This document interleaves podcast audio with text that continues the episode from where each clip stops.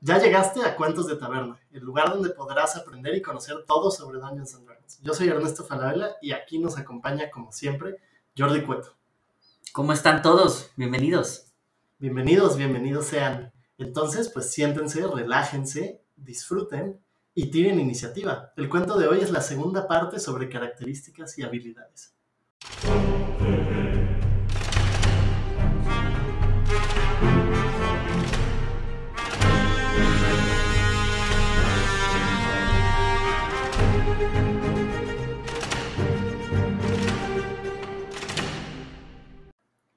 Bueno, pues bienvenidos sean entonces a esta segunda parte de características y habilidades. Estamos muy emocionados porque estén aquí y hoy les vamos a hablar de las características y habilidades mentales.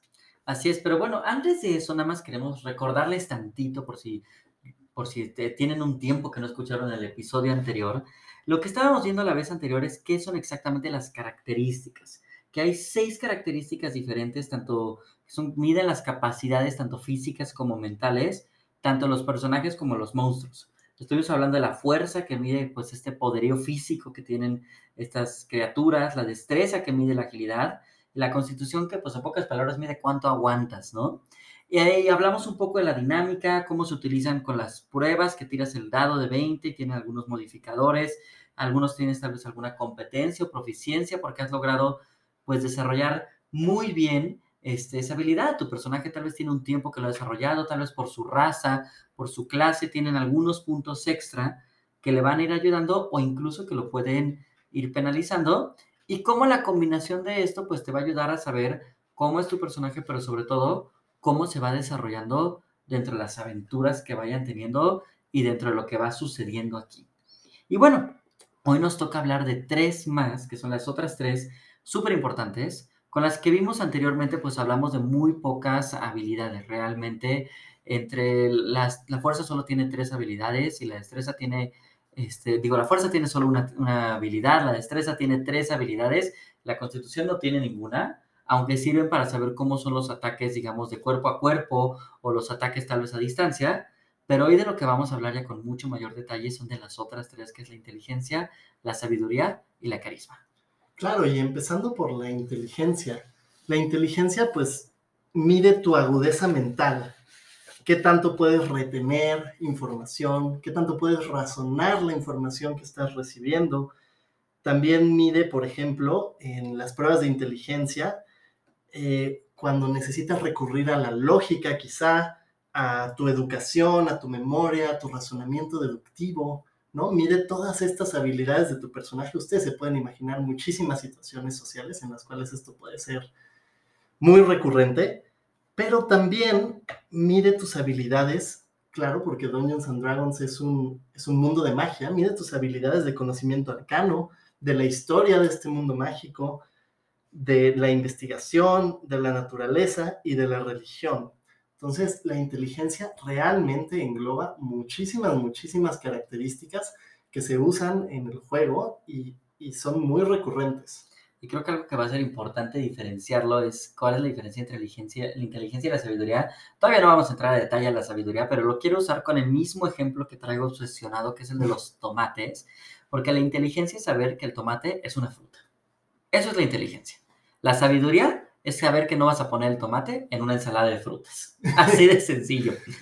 y bueno, y cuando estás hablando de estas habilidades, pues cada una van a entrar de, alguna manera. Por ejemplo, ¿cómo usarías el tomate en la arcana? Claro, el, tomate en la arcana es, eso es muy interesante. Eh, tu conocimiento de arcana con inteligencia significaría saber que, ese, que esa caja de tomates que está en el fondo del, cuarto rodeado de, de símbolos místicos, va a ser utilizado para hacer un ritual.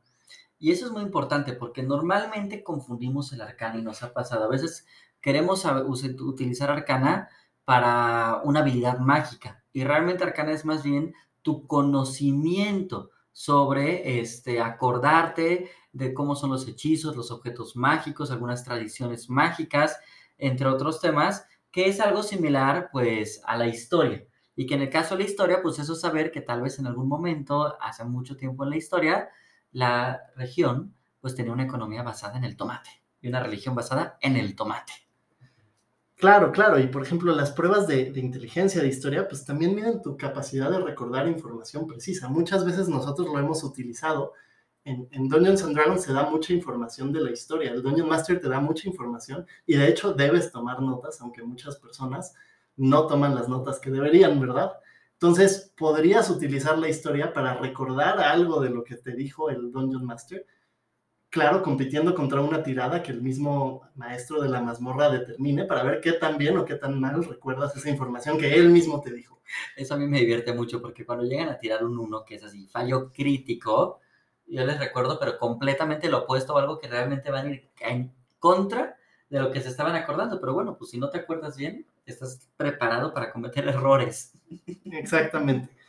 Exactamente. Una de, las otras características es la investigación y la investigación es un, tema interesante porque hay otra habilidad de la que vamos a hablar después, que es la percepción, y muchas veces se confunden también. La investigación más bien mide tu, tu habilidad de encontrar pistas y hacer deducciones basadas en esas pistas.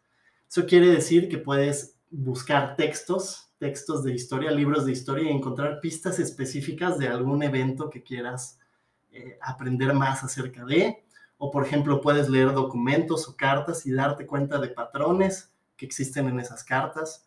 Eh, también podrías determinar el punto más débil de un túnel para ver qué podría causar que, colapse. esto es el tipo de cosas que mide la, investigación.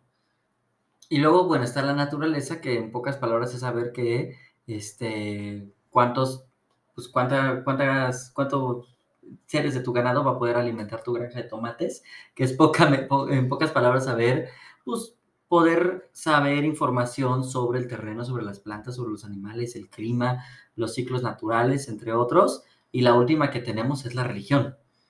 Y bueno, la religión en, en Dungeons and Dragons es todo un tema, porque hay muchas deidades de diferentes tipos. Hay deidades buenas, hay deidades malas, hay deidades moderadas, hay deidades del sol, de la luna, hay tablas y tablas y tablas de dioses, pero bueno, básicamente la religión es, es qué tanto conocimiento tienes de esas jerarquías, de los símbolos religiosos, de las prácticas o de cultos secretos. Y volviendo al ejemplo de los tomates, es, eso sería saber que el dios de los tomates es un dios muy enojado y que quiere bañar las tierras de, en salsa de tomate. ¿No? Y ese sería el ejemplo. Ese sí sería es un gran ejemplo. y bueno, les, les, quiero contar un poquito cómo se relaciona la, la, inteligencia con los puntajes, porque creo que esto da una muy buena referencia para cuando tengan sus números. Normalmente cuando hacen a su personaje o cuando ven las características de un monstruo, van a tener los puntajes y el modificador. Y lo que les va a ayudar a saber eso es hacer pues el role playing de una manera, la verdad, bastante certera. Hablemos un poco de la inteligencia. Eh, por ejemplo, alguna criatura, y por criatura me refiero tanto a personaje como monstruo, que tenga una inteligencia, por ejemplo, de 7 o menos, va a operar prácticamente con puro instinto. Este, no va a usar sus, habilidades o lo que pueda hacer de una manera efectiva y normalmente pues va a seguir por, un, por el mismo camino, este, el mismo modo, sin cambiar lo que está haciendo, incluso si, si no está funcionando. Y cuando ya tiene de 8 a 11, acuérdense que, por ejemplo, con el 8 tú traes un modificador de menos 1, con el 11 traes de 0, que el 10 es más o menos el promedio, este, eso les puede dar una buena referencia, pues no tiene tácticas muy sofisticadas, este, tal vez le falta estrategia, pero puedes saber cuando algo va mal y ajustarlo un poquito. Si ya tiene 12 o más, tal vez viene con un buen plan, se puede empezar a coordinar con otras criaturas, tal vez tiene distintas formas de atacar o defender dependiendo de lo que funcione en una situación, 14 o más, pues va a poder planear muy bien, evaluando las, eh, las debilidades de los enemigos y, ahí, y seleccionándolos, e incluso una inteligencia de 18 más, que ese es un modificador, la verdad, bastante alto de más 4, em, va a poder este, detectar a un nivel sobrehumano cuáles son lo que está pasando, incluso detectar habilidades que están escondidas. Ahora, sabemos que la inteligencia es saber que el tomate es una fruta, pero la sabiduría que es tan importante es saber que no vas a poner el tomate en una ensalada de frutas. Porque la sabiduría lo que te indica es qué tan en sintonía estás con el mundo que te está, que te está rodeando. Refleja un poco esta perspicacia, es como un poco como la intuición Pero otra forma que a mí me gusta mucho de pensarlo, además de entender sentimientos, por ejemplo, de darte cuenta de detalles del entorno u otros temas, es, es como tu instinto de sobrevivencia. Si eres poco sabio o eres muy sabio, eso puede cambiarlo muchísimo. Exactamente. De hecho, uno de mis personajes favoritos que he hecho, que es Anders, que es un enano, eh, era, es muy inteligente, tiene una inteligencia de 18, pero no era sabio. Entonces eso creó, en, términos del role-playing, un personaje que era muy curioso de las cosas que había a su alrededor, pero muy poco sabio al interactuar con ellas. Es decir, tocaba absolutamente todas las runas, trampas, objetos, y eso pues lo metía en problemas bastante seguido cuando estás investigando un calabozo mágico lleno de trampas y objetos mágicos peligrosos. Pero pues era parte de su carácter. Yo creo que otra cosa que tenía Andrews es que era bastante suertudo porque de, después de todas unas aventuras sigue vivo y logró poner una taberna en medio de, un calabozo abandonado. Y bueno, ya tendremos que ver qué pasa después con él. Pero bueno, eso es lo que pasa con, con la sabiduría. Y la sabiduría pues trae em, distintas habilidades con eso. Trae cinco habilidades diferentes. Que la primera es este, pues el manejo de los animales, en pocas palabras, el trato con animales, que es pues, cómo puedes tal vez calmar a algún animal doméstico, tal vez si te montas en un caballo evitar que se asuste, eh, entender las intenciones que puede tener este animal o incluso, por ejemplo, es calmar al, caballo del granjero de los tomates mientras estás investigando. Eh, la segunda que tenemos es la perspicacia, en inglés lo llamamos el insight, que esto en pocas palabras pues estas pruebas te van a ayudar a saber las verdaderas intenciones de alguna criatura, detectar si te está mintiendo, predecir su siguiente movimiento, te ayuda como a observar el lenguaje eh, corporal, el lenguaje verbal, los cambios que está teniendo. Em, podrías detectar que el caballo del granjero pues tiene, tiene dolor por cómo es su lenguaje, lenguaje corporal. Y luego tienes una que es extremadamente importante, que es la medicina. Podríamos hablar que es vendar al, caballo del granjero, pero realmente la medicina es, puedes diagnosticar una enfermedad, pero también es muy importante para estabilizar a una criatura que en batalla haya caído. Normalmente cuando caes en batalla te quedas inconsciente, tienes que tirar dados para ver si sobrevives por tres turnos, más o menos. A veces puedes un poquito más, dependiendo de qué vayas tirando. Pero tirar medicina es lo que te ayuda a estabilizarlo y asegurar que no va a morir alguno de tus compañeros que esté, esté en peligro. Tenemos la percepción, súper importante la percepción, que prácticamente te permiten ver, oír, detectar la presencia de algo o de alguien y miden tu atención de lo que, de lo que te está rodeando y la agudeza de tus sentidos. Puedes intentar escuchar una conversación a través de una puerta cerrada o oír monstruos que se muevan a través del bosque, descubrir cosas escondidas como alguna puerta escondida, alguna trampa, entre otros temas. Y esto se liga directamente con otra característica, con otra habilidad que es la percepción pasiva. Digamos que hay dos temas, no es como cuando estás viendo algo, tienes tu visión periférica y tienes tu visión normal. Entonces, tu visión normal te va a ayudar a ver al granjero correr hacia el bosque con sus tomates. Pero con tu visión periférica puedes tal vez detectar algunas cosas. Tu percepción pasiva o tu sabiduría eh, pasiva, también así se puede llamar, prácticamente te ayuda a saber de qué estás pendiente y de qué te enteras sin que lo estés buscando activamente.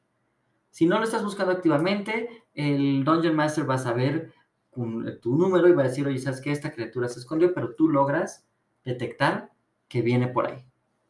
Y la última que tenemos es la este, supervivencia, que es pues saber, por ejemplo, eh, seguir rastros, cazar alguna criatura, guiar a tu grupo a través de algún terreno medio complicado, saber si en algún terreno vive alguna criatura peligrosa, e intentar predecir el clima o incluso evitar temas naturales complicados.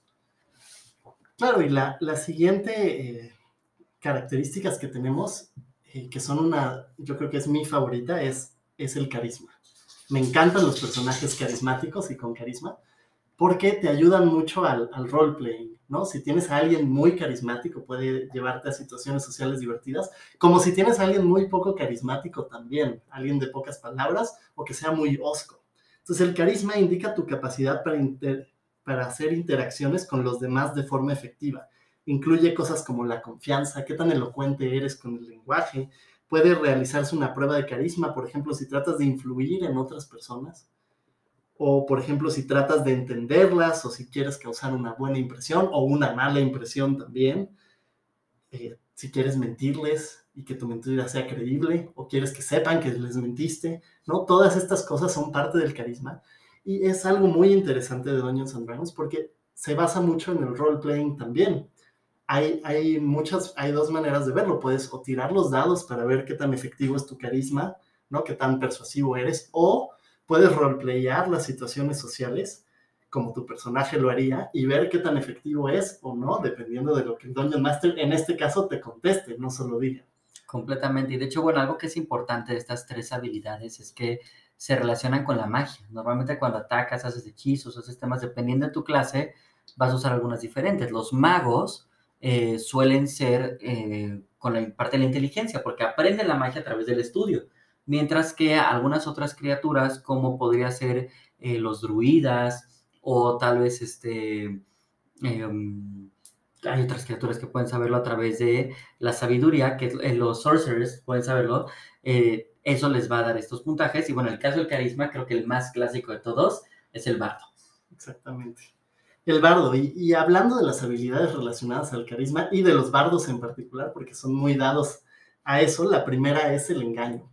¿Y por qué digo que son muy dados al engaño? Porque a los bardos les encanta contar historias de las aventuras de los aventureros, de sus amigos, y normalmente exageran para hacerlo parecer más glorioso de lo que fue en realidad. Entonces el engaño determina si puedes esconder la verdad de forma convincente, ya sea verbalmente, por ejemplo, o puede ser a través de tus acciones, el engaño puede ser confundir a otro usando ambigüedades o simplemente mentir. Y algunas situaciones habituales que pueden haber en el juego es, por ejemplo, confundir a un guardia, timar a un vendedor, ¿no? Vendiéndole un objeto que dices que es mágico y no es mágico. Eh, ganar dinero con juegos de azar. Se pueden hacer juegos de azar en Dungeons and Dragons. Hay dados, hay cartas y se puede poner muy divertido.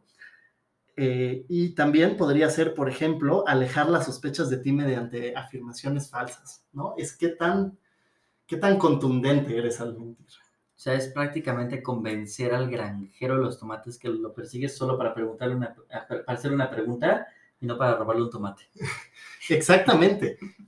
Otra de las, de las habilidades de carisma es la intimidación, y es lo que suena, es cuando quieres influir en alguien recurriendo a amenazas, actos hostiles, violencia física, ahí el Dungeon Master te va a pedir una prueba de intimidación. Y algunos ejemplos, por ejemplo, es intimidar a un prisionero, que se da mucho también, convencer a unos matones callejeros de que no inicien una confrontación porque no quieres pelear muchas veces o puedes estar bloqueando también y nada más no quieres el combate, pero te haces el rudo para, para tratar de evitarlo. Eh, o, por ejemplo, otra opción es usar el filo de una botella rota para pedir a alguien que reconsidere una decisión. Directamente en la garganta podría ser, ¿no? Amenazar al granjero con el filo de la botella de que vas a cortar uno de los tomates. Exactamente. Otra de las habilidades es la interpretación o performance en inglés, que es de lo que viven los bardos y es tu capacidad o determina que también puedes deleitar a tu audiencia con la música, el baile, la narración o cualquier forma de entretenimiento. Y esto se puede poner muy divertido porque, por ejemplo, puedes distraer a un guardia tocando una canción mientras tus compañeros se, se escabullen por la parte de atrás.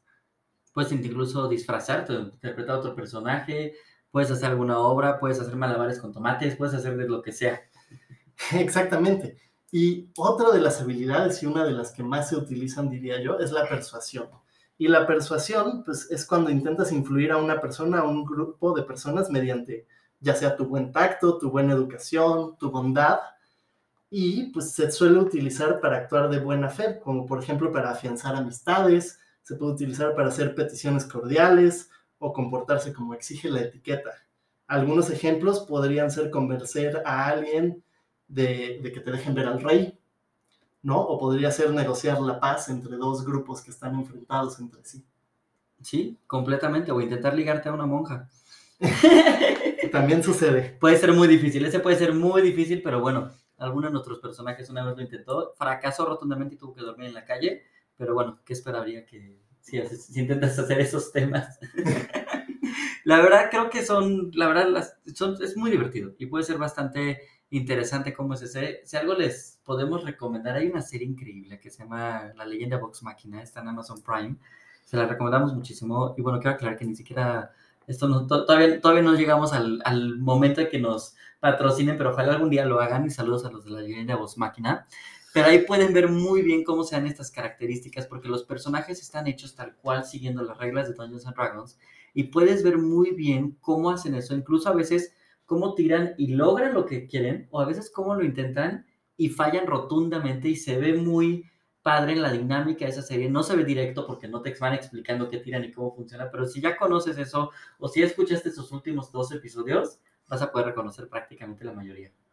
Exactamente, exactamente.